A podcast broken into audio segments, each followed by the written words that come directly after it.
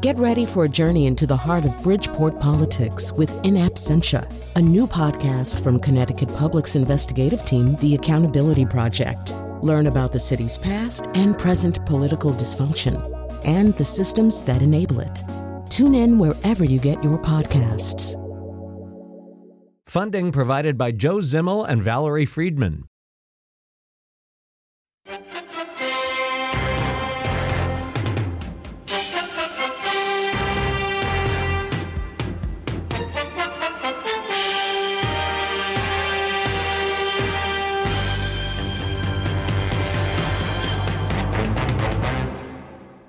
Las Vegas, Nevada, a city accustomed to high stakes. But tonight, the highest stakes of all. Leadership of the free world. It's Tuesday night debates. Will it be a Hillary Hail Mary, or is it time to burn, baby, burn? Will Jim Webb take another life? And what about the block of granite? There's also another guy named something like Mayor McCheese. At the end of the night, one debater will get a rose from Anderson Cooper. I don't think that's exactly how it works. We'll find out in minutes when these five debaters kick off. It's no secret these people don't like each other. How big is this debate? Big. It is so big. We cannot communicate how big it is. Now let's throw it down to our sideline reporter Colin McEnroe with lots of girl questions and whether people have any boo boos. Yeah, just because I'm a sideline reporter doesn't mean I'm going to ask girl questions. That is a, such a stereotype. All right, so we did that a long time ago. We did that intro whenever it was that there were five Democratic candidates um, debating in Las Vegas. So go ahead, Google that. Um, uh, but our point at the time was that an awful lot of things that aren't sports things that might more accurately be placed in the category of public affairs or news uh, are treated uh, increasingly like sports and packaged increasingly like sports. But we didn't think, well, first of all, let me say that we didn't think as deeply about it as our first guest did today. Let me also say that the, this is going to be a little bit of a theme here in the early part of the show about how, I mean, we've talked an awful lot about what is going on in this absolutely unprecedented kind of political climate and presidential uh, administration, but maybe we've talked a little bit bit less about how people process it and categorize it and understand it. Um, so we're going to focus on that a little bit um, uh, in the first segment. The, in the, second segment, we'll kind of segue uh, to a different kind of take on it. We have a writer for the National Review, Kevin Williamson, who's going to be talking about how you can understand the Bush, the Trump administration uh, through the play Glengarry Glen Ross, and, and other products of that ilk that kind of um, articulate a kind of alpha male position. And then towards the end, because everybody is suddenly fa- fascinated by chiefs of staff, chiefs of staff are really interesting all of a sudden. Be, I mean, I, I'm I cover news and politics and whatever all that stuff is, hard news. I don't know. I couldn't. I happen to know that uh, Barack Obama had four chiefs of staff. I could tell you the names of two of them. And I actually have to pay attention to this kind of stuff. But chiefs of staff are suddenly very in vogue, very interesting. Uh, Chris Whipple has a book out about the history of chiefs of staff. So that'll be our final segment today. But as I said, we're going to start with Bryan Curtis. He is editor at large at The Ringer. He's one of our favorite guests. Uh, and he uh, has been writing about the sportsification of things that are not sports, and most specifically the debate uh, and vote uh, over the health care bill. So, so uh, Bryan Curtis, welcome back to our midst. I'm I'm ready for some football. All right. Are do you it. Re- are you really ready for some football? Um, I am. Some night it'll just consist of them asking that question over and over again until they really establish that everybody in America is ready for f- some football. we need and, some answers. and then they'll sign off. And then they'll just they'll sign off after that. Um, so, as you point out, uh, the healthcare bill was not a trivial matter. This is uh, people will probably live or die in some cases, depending on whether they can get access to decent decent health care, whether they can participate in preventive um, health care. Um, so it's it's no laughing matter, and it's certainly no trivial matter, and it's probably a little bit more important than say an average NFC North you know contest. So, but as you say, in some ways, there's some way in which our our antennae for that kind of thing, for a sports event, were tuned towards something as as, as important as the healthcare debate. I will now stop babbling and let you lay out your premise. Well, it really reminded me of it on Thursday night because we have this, you know, we all know what time the Super Bowl is, right? But there are these lesser sports events on the calendar that people sort of find out about on Twitter. They get on Twitter and a couple of people are watching, say, a pitcher on the West Coast throwing a no-hitter or some weirdly competitive Pac-12 football game between Utah and Oregon State where the score is like 61 to 62 in the fourth quarter. Uh, and then they all sort of get online, and everybody goes, "Ooh, ooh, what channel is that on? Who's playing? What, what's going? What are the stakes here? Does this affect the playoff or something?"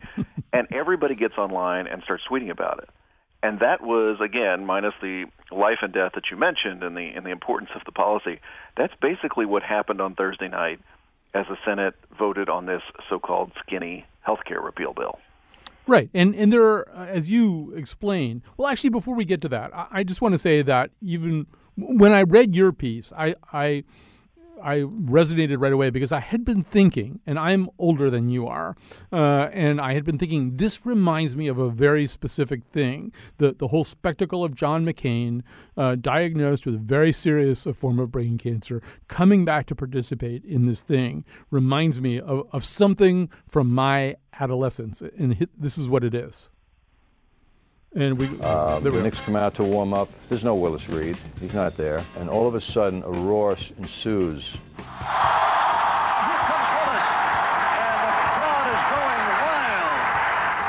wild. And you look over at the entrance to where the players come out, and there's Willis lumbering out on the floor, uniform on, appearing that he's going to play. And I got to tell you, that was unbelievable. That was unbelievable because of the incredible. I get chills actually thinking about it right now, a few years later. So there's a grown man saying he gets uh, chills. I remember uh, Marv Albert saying, The Lakers are not even warming up. They're just watching Willis test that leg. Um, and, and so, I mean, that is, that's a trope, right, Bryan? That's something that we're kind of familiar with. Sure. Yeah. I mean, the you know the the the wounded you know sort of sort of star coming out to do one last thing. I guess to complete the metaphor here, though, Willis would have had to score a couple of buckets for the Lakers, right? Sabotage his own team. That's essentially what John McCain did. Uh, you know, and, and of course that added to the drama of the night, right? We had no idea what McCain would do. And I think one of the one of the weird sports parallels here is that with most Senate votes, most House votes, the outcome is preordained. People don't call these things without knowing the results. But here was one of the few times where we didn't know the results. We didn't know what was going to happen. Reporters were groping around trying to figure it out. And that, I think, added to the whole spectacle as well. Right. Uh, my producer, Jonathan Nickel, also points out the, of course, famous uh, Kirk Gibson home run, also kind of a, a similar sure. kind of thing. But as you point out, the person most in charge of us not knowing the outcome was McCain, right? McCain called attention to this. How did he do that? Yeah, so reporters are asking him when he's striding purposefully to the Senate floor and saying, How are you going to vote, Senator? How are you going to vote? And his quote was, Watch the show. or in another rendering for, for the Washington Post, Wait for the show, right? So he's the one telling us this is not political reporters trivializing uh, great matters of state or political reporters who secretly want to be sports writers, right? Mm. You know, j- you know, ginning up the stakes here. This is the guy who could have released a press release, could have tweeted, could have done any number of things saying, you got to wait for it. You got to watch TV tonight, and I'll, everything will be revealed before your eyes. Um, as you also point out, I mean, there are uh, uh, one of the ways that we sometimes can be made to care about a thing that we don't just naturally default into caring about is through storylines. So, I mean, this is, of course, especially true in things like Olympic whitewater kayaking, where it's important for us to know you know, about some promise that somebody made to his dying grandfather or something, because otherwise we're not going to watch Olympic whitewater kayaking. Um, and, and as you point out, this everything that we just said is effectively a storyline, correct? Yeah, and what I found is that the sports media, as I've gotten older, is just much much more explicit about this. Before the game starts, the announcer or the sports writers literally say, here are the storylines. Not here are some things that would add to the drama of this night, but here are the storylines. And with McCain, we had some pretty clear ones. Obviously, he had been diagnosed with brain cancer the week before. He comes back to the Senate. He gives this stirring speech about the, you know, the sanctity of Senate procedure, and this is this is what this body is, this deliberative body is about. But then he votes with the Republicans to help them evade such procedure and proceed to this climactic vote on Thursday night. So those were all the things that were going around in our head. uh, as we watched C-SPAN in the wee hours of the morning. So you know there are, there are two ways in which in sports storylines reach us. Either they reach us through some you know NBC uh, um, sports staffer researching, you know, whitewater kayaking to find out if there's anything interesting about the people doing it, or when the athletes essentially proclaim to us that they are the storyline.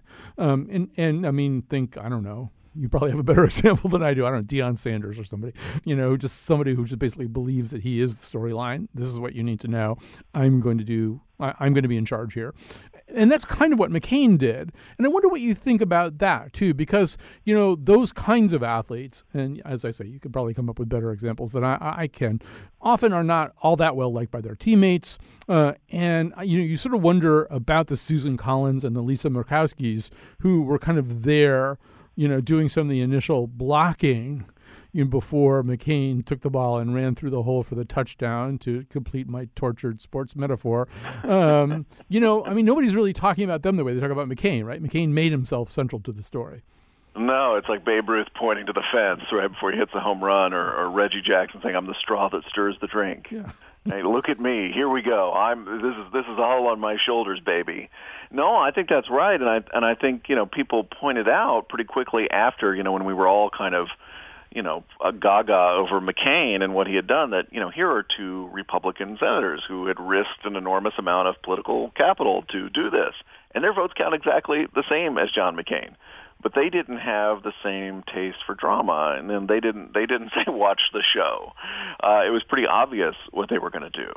And so we didn't you know so they didn't in weird ways sort of attract the same kind of attention. But that is funny you know i think with athletes we we always say there's this criticism long-standing with sports writers look at me athletes. Athletes who bring attention to themselves rather than bring the lunch pail to work right? But in a way that's the stuff that drives sports writing and that mm-hmm. drives sports television. We, all sports writers might say they don't like people like that, but they secretly want people like that because those are the people that get get put butts in the seats. That gets you to tune in, and that makes uh, puts money in sports writers' pockets, right? Athletes would say, "Watch this, watch the show." Right, and that becomes the story. And writers and broadcasters are looking for stories to tell. They're, they're probably more interested in that kind of Reggie Jackson athlete than uh, are maybe even average people sometimes, or certainly some of the colleagues of uh, those kinds of look at me athletes. I, I also feel as though disagree with me if you if you want, but I feel as though once the media gets its hooks into a certain kind of storyline, like McCain, wounded warrior, brain cancer, courageously coming back to um, cast this all important vote, they stop asking questions about it and they just basically play that thing out the way that it's supposed to be played out. I don't know. McCain's staff supposedly has said in the past that he's nine parts hero and one, one parts tro- one part troll. And the other way of understanding that night was he was just trolling the crap out of the Trump administration, who we know he hates for their terrible treatment of him. I mean, he had a meeting with Mike Pence. How likely was it that you know that he was open to some argument Mike Pence might be making at that moment. You know, he he dragged it out to this final moment. I think partly to torture them, although that doesn't really fit the the you know the Willis Reed narrative. Yeah, and and I think the interesting thing about politics, is you you can be a troll and a hero at the same time. Mm. Because so much of what political writers like about John McCain is he's been trolling his own party and I think it's funny you mentioned that how we took this sort of news, uh, this sort of idea and ran with it. It's totally true because the week before, and really the months and months before, because John McCain endorsed Donald Trump in the election, mm-hmm. even after all the stuff Donald Trump said about him in particular, even after the Access Hollywood tape, John McCain endorsed Donald Trump for president. And I think one thing is we'd had this kind of complicated conversation about John McCain. Is he really a maverick? What does that mean? Is this if he had a quote unquote mavericky period, is that long since done? And really he's just a Republican now. And he's just you know, he's his this this John McCain is really a pretty conventional Republican who sides with leadership most of the time. But as soon as this happened, I tuned turned on CNN and someone said, Is John McCain the new lion of the Senate? What what does that mean? like, what did why did John McCain suddenly become a lion at that moment? You know, Ted, Teddy Kennedy was a lion. So what what is is is you know trolling your own party, as you put it? Does that make you? Does that you grow a mane at that point? I, I don't get it. But again, we were we had the we had the ball in our hands to use your tortured metaphor, and we're we're running in a broken field. It's it's it's all it's all McCain as hero from there. You know, um, Bryan, the other thing that Gear Piece got me thinking about, it's something that we've talked about on the show in the past in the intro that you heard. Um, sounds fanciful, but it's not. So this actually is CNN's intro for the all important 2016 vice presidential debate. This is we didn't produce this. This is their real intro from October 4th, 2016. Tonight, the vice presidential candidates in a high pressure test Hillary Clinton will never be elected president. with a close election on the line. Donald Trump wants us to trust him? Are you kidding me? Senator Tim Kaine and Governor Mike Pence battling for the nation's second highest office and making the case for their campaigns. When Donald Trump becomes president of the United States of America, the change will be huge. Hillary is ready. She's ready to fight. And she is ready to lead. This is CNN's coverage of Kaine versus Well, I'm going to fade it. I mean, Bryan, that's not even Monday Night Football. That's really more kind of like WWE, right? The, these on CNN, when it comes to this kind of production, they kind of are without shame. But uh, but all the networks do this, right? They make it sound like sports. Well, and no offense to your staff, but that was way more absurdist than even the parody you put together. You couldn't have possibly topped that. So yes, sports net, sports television, and network news are the same aesthetic at this point in history. There is no difference. The interesting question to me is, what is the chicken and the egg of this? Because I think I, I am mostly a sports writer in my professional life, and I often hear people say, "Oh, CNN has become just like ESPN." You know, from the overdone intros to the panel of 19 people arguing about it. You know, it's just like pre- everything has a pregame show, everything has a postgame show, everything has a countdown clock. But you know, I seem to remember Crossfire being on CNN going way back into the early 80s, and them having a really good sense of people arguing. So I think it's an actually it's just a question of who's to blame, and I think parts of it we could pull from sports television, and parts we could just pull from news. And here we are that they have become one great, weird, strange creature in our lives. I actually have for your inspection, Bryan Curtis, that one great strange creature who has fused those two sensibilities perfectly. His name is Scaramucci. But here's what I tell you about the president. He's the most competitive person I've ever met. Okay, I've seen this guy throw a dead spiral through a tire. I've seen him at Madison Square Garden with a top coat on. He's standing in the key and he's hitting foul shots and swishing them. Okay, he sinks three foot putts. I don't see this guy as a guy that's ever under siege. This is a very, very competitive person. Uh, obviously, there's a lot of incoming that comes into the White House, but the president's a winner. Okay, and what we're going to do is we're going to do a lot of winning. All right, so, so there you have it, Bryan. it's like five sports metaphors in a row. My favorite of which is you're inside a basketball stadium wearing a top coat, Right. Shooting the free throws. It's not it's not just in a suit, right? It's just you have the top coat on. Why why are you doing that? That's just a very very funny image of uh, of success. Yeah, I'm picturing. Yeah. I'm picturing the guy that uh, Robert De Niro has to kill in the old neighborhood. Uh, Don Cheech, I think his name is, uh, in the Godfather. You know that that kind of top coat, like a cape like like thing where he's shooting. But th- this is, uh, I mean, this is kind of. This is the fusion, right? That there's an insistence on the excellence of this person based not on his ability to be president, but on some kind of, I think, highly imaginary sports prowess. Yeah, and his his converting everything to a binary world of winning and losing. Right. So that you know every act that happens in politics now is a W for Trump or an L for Trump, and of course he would insist probably everything was a W. And even the other night, you know, so this big climactic Senate vote ends, and we're all sitting there waiting because we're waiting for the Trump tweet. Like that is the epilogue to everything now. It's okay, something has happened, and now Trump is going to tweet about it. And in fact, he gave this bizarre tweet about how he thought the Senate should not have the 60 vote uh, filibuster proof barrier, but the 50 vote uh, barrier, which of course it was a 50 vote barrier in this particular instance. But that's Trump, right? And that's another staple of sports television, which is preview of next week's games, right? Trump is not just telling us what happened, but here's the next fight, here's the next thing over the horizon, so that we all stay tuned, as it were. It's what they should do actually is you know, and I guess they sort of do it. But what would be better would be to have Trump do sort of like a, you know, Mike McCarthy, Bill Parcells type thing after the vote, where he has to go to the podium and just take a lot of questions, you know, about like, you know, why didn't that work, or you know, what I think he'd like that, don't you? or I mean, even if not with questions, how about just like a Facebook Live, you know, Trump staring into a camera from his television, where we can see the kind of the glow of Fox News or CNN on his face as he watches live with us. I mean, that's kind of a very 2017 media thing to do. I actually think he'd get some have some fun with that. It's hard to come up with a punishment for Donald Trump that he won't like. All right, so I, will get in trouble with certain people if I don't point out that the White House, when they released the transcript of Scaramucci, uh, changed three foot putts to 30 foot putts um, which that's really true. They actually did do that. Uh, so I don't know what fit that into any kind of box you want to. But Bryan Curtis, great to hear your voice again, editor at large at The Ringer. Thanks for talking to us about this. Thank you, Colin. All right, we're going to take a break. We're going to come back. We're going to look at this a different way. We're going to go from sports to theater. And we're going to, well, assuming there's any difference, uh, but the kind that's on stages anyway.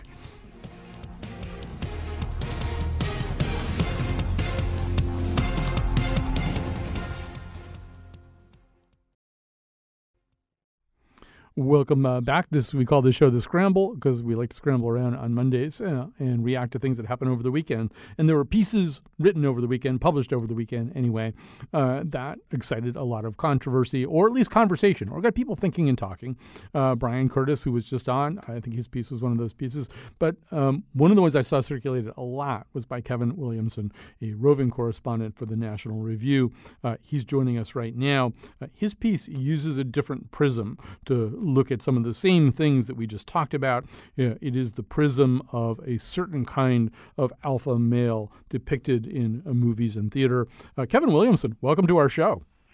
Hi, how are you? Well, I'm just fine. Thanks for asking. So, um, one, the the thing that you begin uh, your piece with, or, or the way that you introduce us to a certain idea, is through uh, Glengarry Glen Ross, the play by David Mamet. Yeah. But really, more specifically, um, the movie version, where there's a character named Blake, played by Alec Baldwin. Um, we're just going to hear him just to get things going. the The first voice you're going to you're to hear is the voice of the downtrodden character Shelley Levene, a, a salesman on the downward slope of things. Uh, he's going to complain that the, the leads, the leads are the things that salesmen use to try to get new clients. The leads are weak, uh, and then you'll hear Blake's response. The leads are weak. The leads are weak leads are weak, you're weak. I've been in this business 15 years. What's your name? You! That's my name. you know why, mister? Because you drove a Hyundai to get here tonight. I drove an $80,000 BMW. That's my name.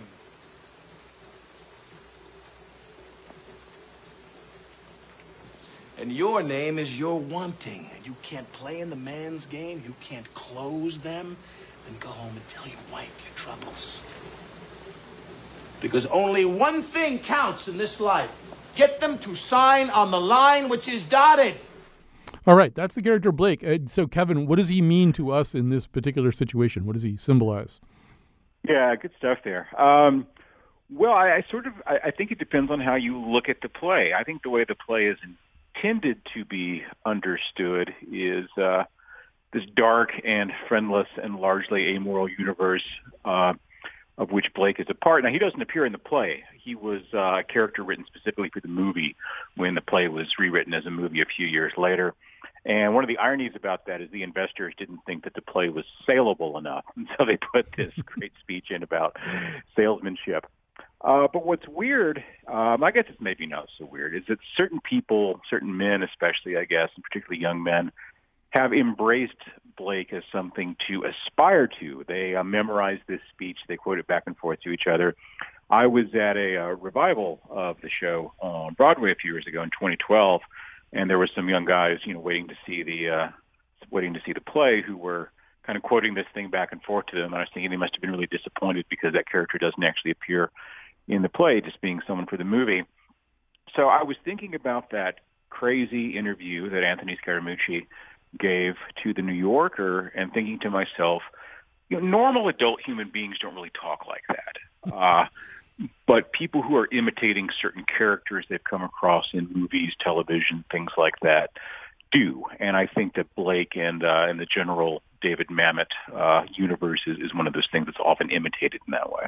Right. There's a, a scene. Well, we decided not to run the clip because it just doesn't really work very well as pure audio. But there's a scene from the movie Boiler Room, uh, very similar Yeah. kind of thing, where the, where the guys, these are young guys who are trying to be traders, are sitting around in somebody's house watching the movie Wall Street with Charlie Sheen and and Michael Douglas um, as Gordon Gekko, and they know it's in the way that you're talking about right now with Blake. They know the dialogue, Vin Diesel Greed and all these. good. Yeah, and and they're just saying it right along with the thing. Where and and once again, I think we understand Wall Street and to a certain degree Glengarry Glen Ross as cautionary tales about a certain kind of emptiness, but they're not always embraced that way. Yeah, no, I don't think so. And I think that, um, and of course, this all relates to to Trump, which is what the column is really about. Certain people look at Donald Trump and they see him as being this character that they aspire to be, this commanding, you know, so-called alpha male. Uh, I, I sort of think that terminology is, is faintly ridiculous in the context of modern human beings. But of course, the thing about Trump is that he isn't that guy. He plays that guy on television. He's a lot like the people who look up to him. That he has been his spent his life doing an imitation of something that he actually isn't. I mean, he's not a great salesman. He can't even get Republicans to agree on the health care deal that they all want to agree on. You think he could sell real estate? Uh, you know, not if it was a terrible real estate like they're having to sell in Glengarry Glen Ross. Uh, the funny thing about Trump, of course, is that uh, he's been a pretty middling businessman. He was really bad at operating casinos and hotels. Uh, his real estate career, fairly middling. Uh, he, most people who've looked at it figure he probably would have made more money if he just parked his inheritance in a mutual fund and spent the next 20 years just amusing himself. What he's been really good at is the celebrity business, which if, even if you look at his own financial filings, that's where his money comes from. He's got something like $300 million in cash and securities and then a brand that he values at $10 billion, which I think is probably absurd. But even if we take that uh, at face value, Trump's career hasn't been Gordon Gekko's career. It's been Paris Hilton's career. Right. Well, and and so I don't know if you heard us in the pre- previous segment. We played the Scaramucci uh, clip where he talks about uh, Trump sinking uh, baskets and, and putts and all kinds of stuff like that. And in a way that you point out, and you also cite uh, Peggy Noonan for pointing it out, there's a way in which he's he's not a tough guy. He presents as a tough guy, and I think he gets identified by a certain part of his base as a tough guy. There's a way in which there's something a little soft about him. There's a, you know, for the most part, he likes to be at his own resorts. You know, during the campaign, it seemed like he would try to get Yeah. back to Trump Tower or to Mar-a-Lago at the end of a day rather than sleep in a bed that he didn't know. There's a way in which this guy is the opposite of the tough guy he presents as. Well, yeah, I think about it. He's a you know second, third generation rich guy. Uh, you know, he's a spoiled, coddled suburban kid who had a very wealthy and uh, well-connected father, and uh, something that he's had trouble living up to. I think in some ways, you know, was really Fred Trump, his dad, who really built the the Trump empire that uh, that Trump inherited. And what Trump did, of course, was build the, the media end of that, the product licensing and, and all the rest of it, which is all good. That's a fine, respectable business. Don't get me wrong on that. Well, maybe not a respectable business, but a fine business. Don't get me, don't get me wrong.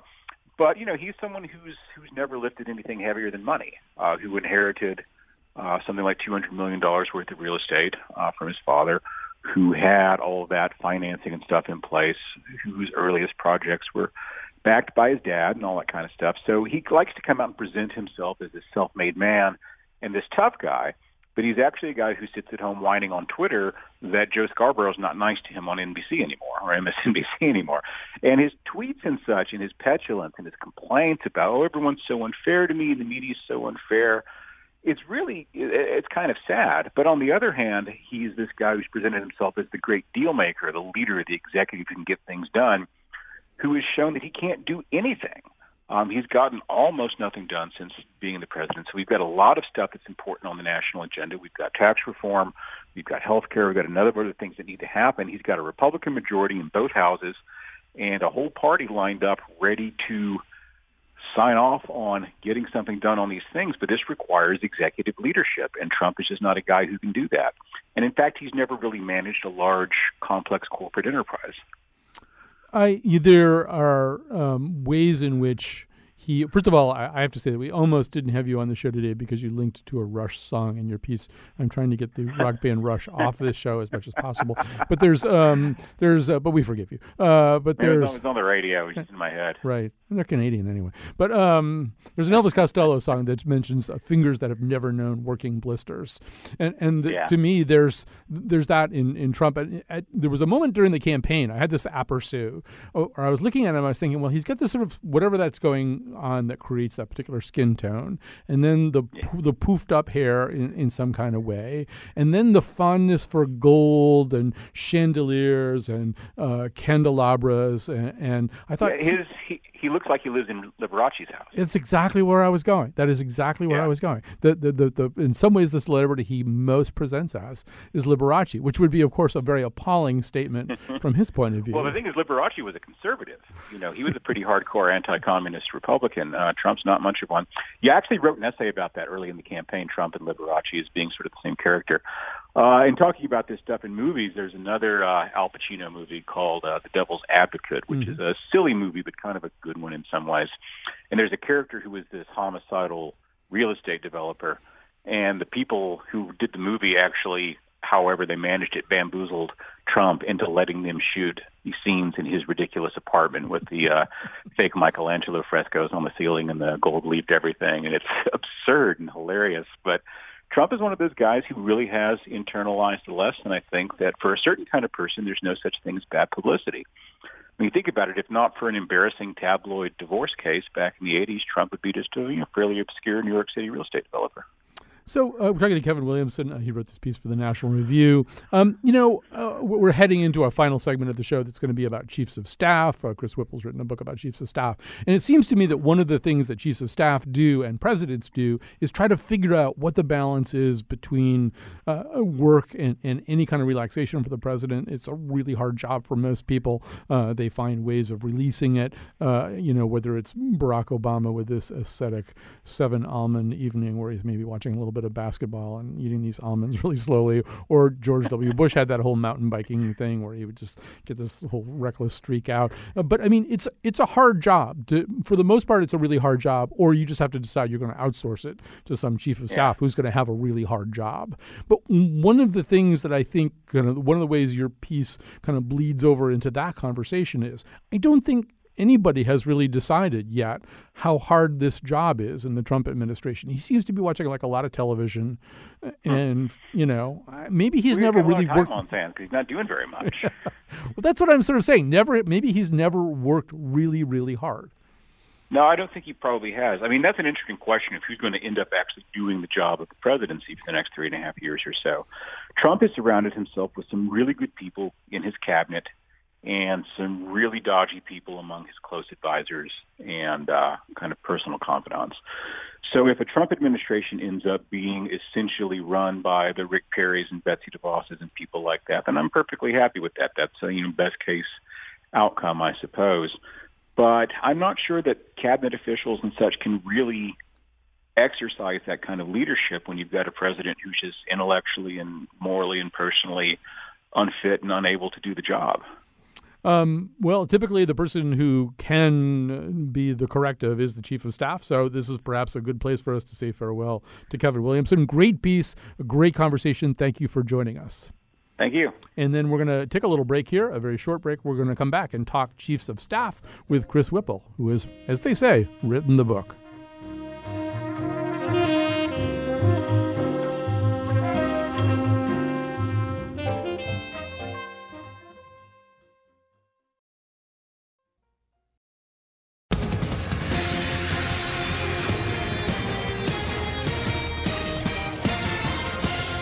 Today's show was produced by Jonathan McPants and me, Chion Wolf, with help from our intern Tim Cohn. Amanda Fish is now called Wanda.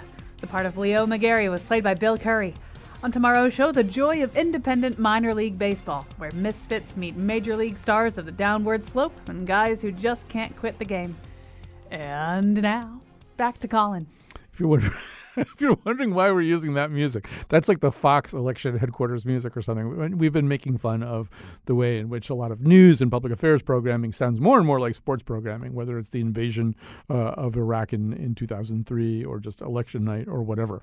The other reason we're doing it is we kind of I, guess it's not really fair to say we lost the Get Smart music that we usually use, but we're having trouble getting to it anyway. We're having technical difficulties. Anyway, uh, that's a long explanation about something you don't even care about. But you do care about chiefs of staff. Everybody suddenly is very interested in chiefs of staff. As I said before, I. I cover politics. I've been covering, writing about politics and national affairs for decades and decades now. I know that Barack Obama had four chiefs of staff. I couldn't tell you the names of two of them. Um, that's not really true anymore. I looked them up, but uh, I mean, going into today, I could have told you, you know, I could have told you two of them, Rahm Emanuel and Bill Daley. I had no idea the other two. Um, but now, right now, everybody's really, really interested in chiefs of staff because one of them has just been driven out, another one is coming in. Everywhere you go, there's conversations about whether uh, General Kelly can do the job. So the person who might be best equipped to have an answer to that is Chris Whipple, the author of The Gatekeepers How the White House Chiefs of Staff Define Every Presidency. I should say that Chris Whipple will appear at the Hotchkiss Library of Sharon, Connecticut this Friday, August 4th, 6 p.m. Contact the library. It's the Hotchkiss Library of Sharon, Connecticut, which makes me think it's not the actual Hotchkiss School Library because that's in Lakeville. Uh, so call the Hotchkiss Library in Sharon for tickets, which you'll want to get after you hear this interview. Hi, Chris. Uh, Chris Whipple, welcome to the show. Uh, thanks for having me. Great to be here. Um, by the way, I can give you another uh, uh, public appearance tip. I was doing a public appearance down in New Haven with Al Franken yesterday, and it was sponsored by our, the RJ Julia, which is the great independent bookstore. And uh, Roxanne Cody, who runs that store, was asking uh, all kinds of questions backstage of me and Al Franken, mainly of Al Franken, about uh, Kelly and whether he'd be a good chief of staff. And I said, well, "There's a new book. There's a book out about chiefs of staff." And she said, "Really?" And she got very excited. So call RJ Julia right now. I'm sure you can get I will. so, the tip. So let's talk about this job. First of all, we should say, uh, as much uh, as the government of the United States attempts to diversify itself, this is a job that's only ever been done, as far as I know, by white men. Right? How long has it that's, been around? Uh, that's certainly true. Yeah. How long has there been a chief of staff? Well, you know, some people would say that uh, Eisenhower uh, began the the job with uh, Sherman Adams. Is uh, he was sort of the civilian version of Ike's Army chief of staff? Um, but I really think that the the empowered White House chief, as we now know him, and they've all been men, as you point out, uh, really began with, uh, ironically, with H.R. Haldeman, who, of course, was Nixon's uh, infamous White House chief, the Lord High Executioner, who uh, so called, who was devoured by Watergate. The irony is that Haldeman really wrote the book. He he he created the template for um, how the job should be run. Of course, with the exception of uh, Watergate, that's where he failed to speak truth to power. But he he really created the position and the model is one that presidents have strayed from at their peril ever since. Every president learns, with the exception of our current president so far, that you cannot govern effectively without empowering a White House chief of staff as first among equals to execute your agenda, and most important, tell you what you don't want to hear. That's the key. Right. So I, I want to come uh, go, go, through a lot about that. I do want to just uh, do a little historical geeky footnote, which is, of course, the through line from Haldeman to Sherman Adams is that Nixon claimed that he was the one who had to fire Sherman Adams. Sherman Adams had to be let go for accepting, among other things, a vicuña coat. Uh, That's right. And, That's right. But, however, in reality, uh, like many things that Richard Nixon said, that wasn't true. Meade Alcorn, who was a Connecticut Republican legend, was the person who actually had to fire Sherman Adams, who then started a ski lodge, which is good he had a vicuña coat to stay warm. well, he was lodge. a you know he was a former New Hampshire governor. Right. And and so was John Sununu, and um, thereby proving James Baker's rule, which is that former governors, former principals, former CEOs uh, don't usually succeed as White House chiefs. Right. Is it? Do you think it's fair to say that the chiefs of staff that we remember, like when I started thinking about this whole topic, I thought about Sununu right away. I thought about Don Regan, uh, who was Reagan's chief of staff for a while. I thought about chiefs of staff. Yeah, Haldeman. Haldeman is another great example. The people that we know. I mean, if you're doing a really good job of, as chief of staff, there's a better chance people don't know who you are. Yeah, no, that's absolutely true. I mean, they, the the phrase used to be that the first requirement was a passion for anonymity. That's no longer really true uh, in the modern era because you know the chief, among other things, has to occasionally go on the Sunday talk shows and and put a face to uh, to the position, uh, which is without a doubt, in my mind, the second most powerful job in government. Um, you know, uh, Dick Cheney uh, likes to say that the the White House chief has more power than the vice president. Uh, he doesn't always add that that's true, except when Dick Cheney was Right. vice president. But see, Dick Cheney belongs to this kind of Shaolin warrior monk class of Republican chiefs of staff. He had been a chief of staff. Rumsfeld had been a chief of staff. Jim Baker was chief of staff for two different presidencies. These are guys who really know how to do this. And uh, Jim Baker, I think, famously said that you're, if you want to be chief of staff, you should be paying a lot more attention to the words of staff than you are to the word chief.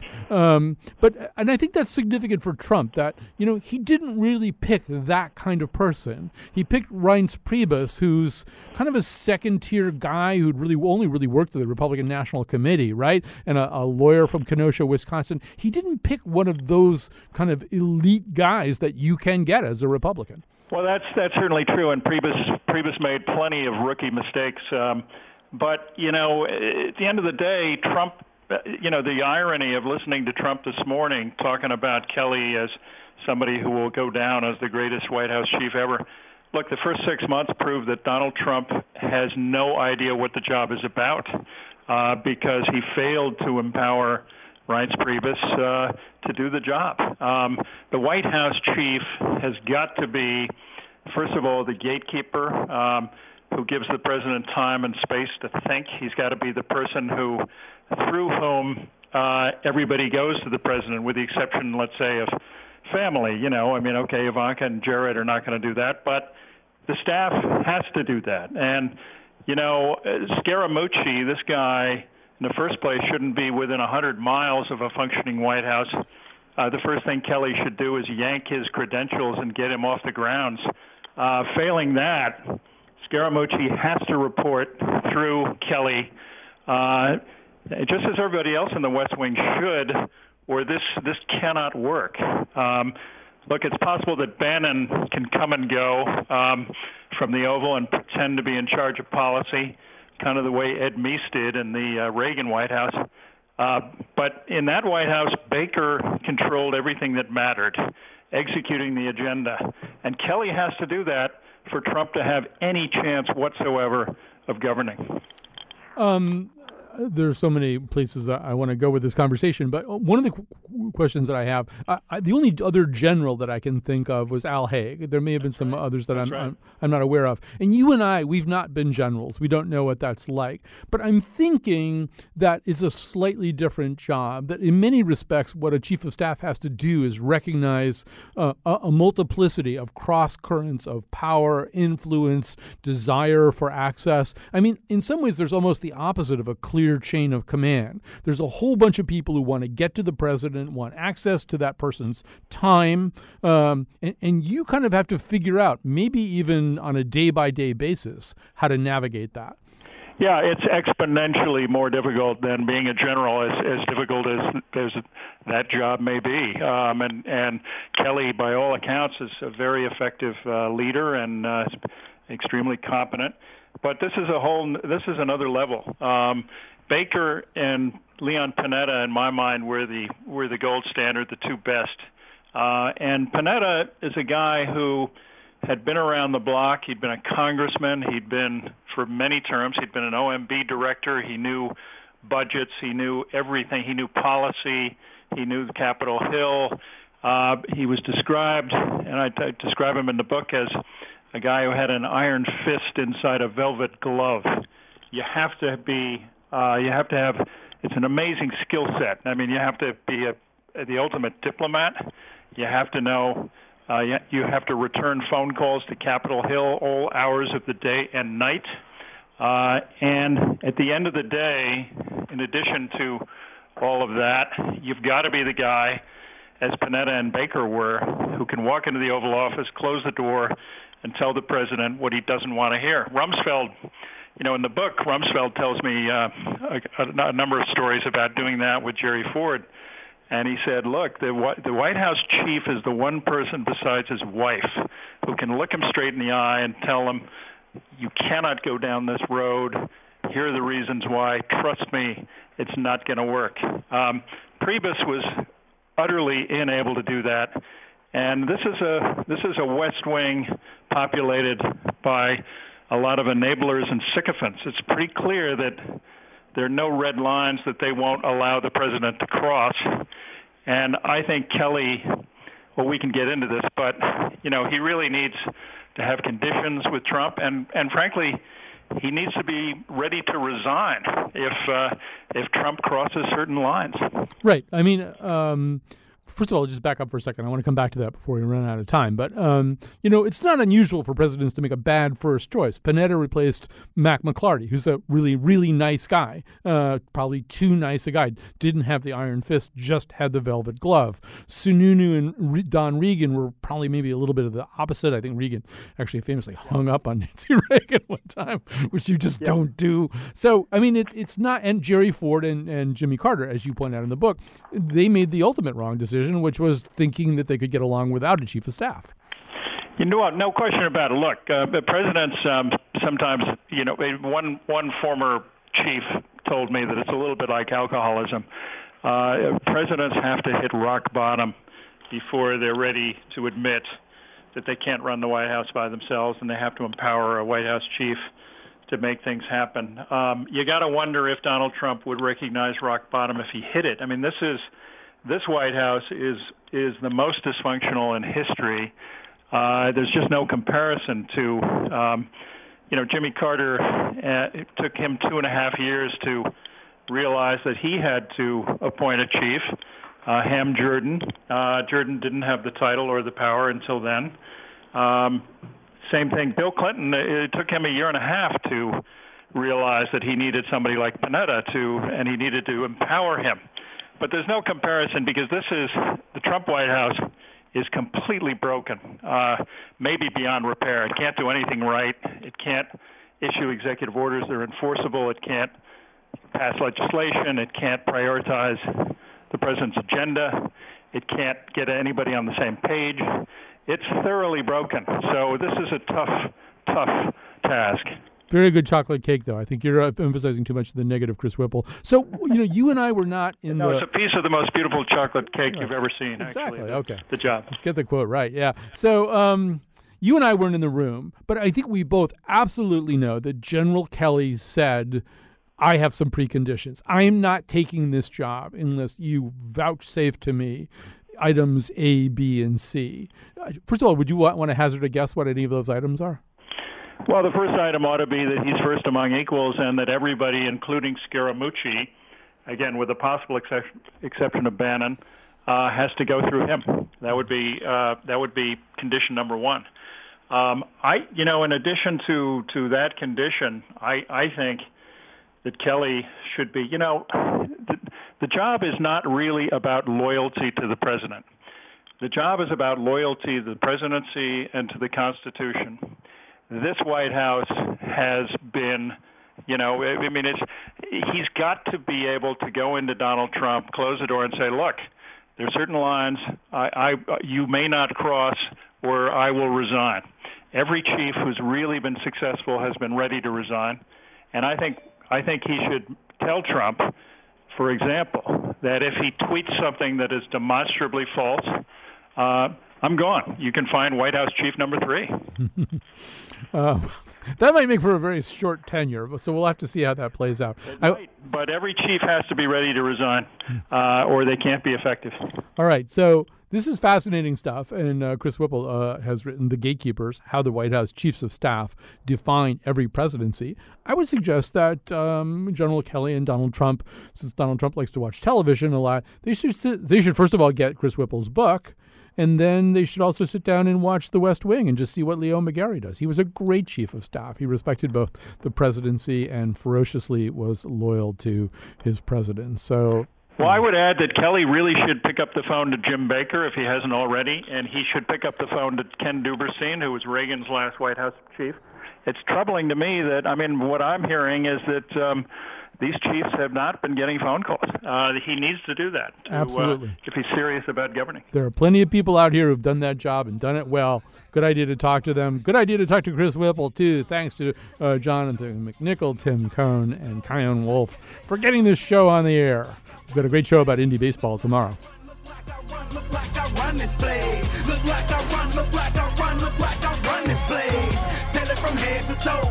No charge at the door. They like my taste. Look like I run this place. Look like I run, look like I run, look like I run this place. Trump has fired somebody, seems like once a week since Inauguration Day. It's almost as if he only has experience on a reality show where he fires somebody once a week.